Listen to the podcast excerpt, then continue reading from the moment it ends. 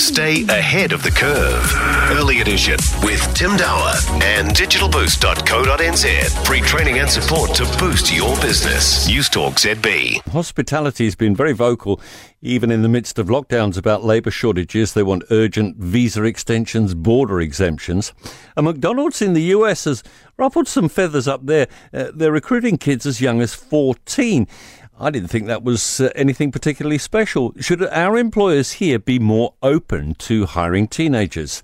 AUT's Professor of Management is Jarrod Haar and is with us this morning. Good morning. Good morning. There are rules. Obviously, you can't have a 15 year old, you know, operating heavy machinery, uh, but you can employ young people in this country at any age, can't you? Yeah, we don't have a, a minimum age under. So 16 has a minimum pay rate of 80% of the minimum wage, which is $16 an hour, and then 18 year olds are on that $20 an hour. And it does get grey once you get into the below 16 year old, they actually don't have a minimum wage at all. No. Uh, are employers actually willing to hire young people, do you think?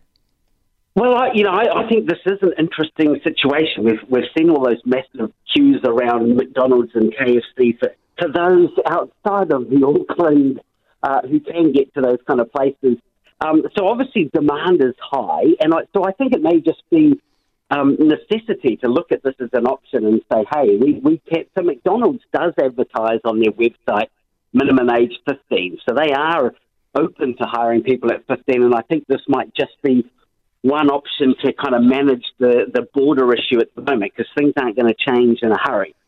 Huge benefit to a young person taking on a bit of part time work after school, in my uh, view, anyway.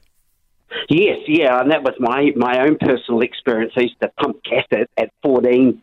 Um, you know, build the CV, get some work experience, um, some life experience, get a bit of a work ethic, learn all those kind of social skills that are quite different from being at school you know, with colleagues and, and workmates, etc. So I think it's lots of benefit for the employer and benefit for the employee. You, you mentioned we don't have a minimum wage once you get below 16. Should we legislate that? And should we have a kind of you will not touch kids under 14, 15, 13, whatever? Yeah, I mean, I think you know that, that, and it may not be the reason we probably don't have that legislation is it's probably not such a big issue. Um, my thought on that is that you know if you're a 15 year old and you're getting paid radically less less than the 16 dollars an hour that a 16 year old's making, you know, you, you're probably going to realise that you're getting ripped off and won't stick around anyhow. Yeah. Um, so I so I do think systematically um, as long as those kind of guidelines are followed, I think that'll actually help. So the, the interesting thing with that um, minimum wages, once you're working for six months, like as a 16 year old, then you are skilled enough to be called a, uh, you know, to get that kind of minimum wage, twenty dollars yeah, an hour. Yeah. So you will wow. you will benefit from work. Fantastic, really. When uh, when you're that age, that's huge money. Jarrod Haar at AUT with us at News Talk ZB.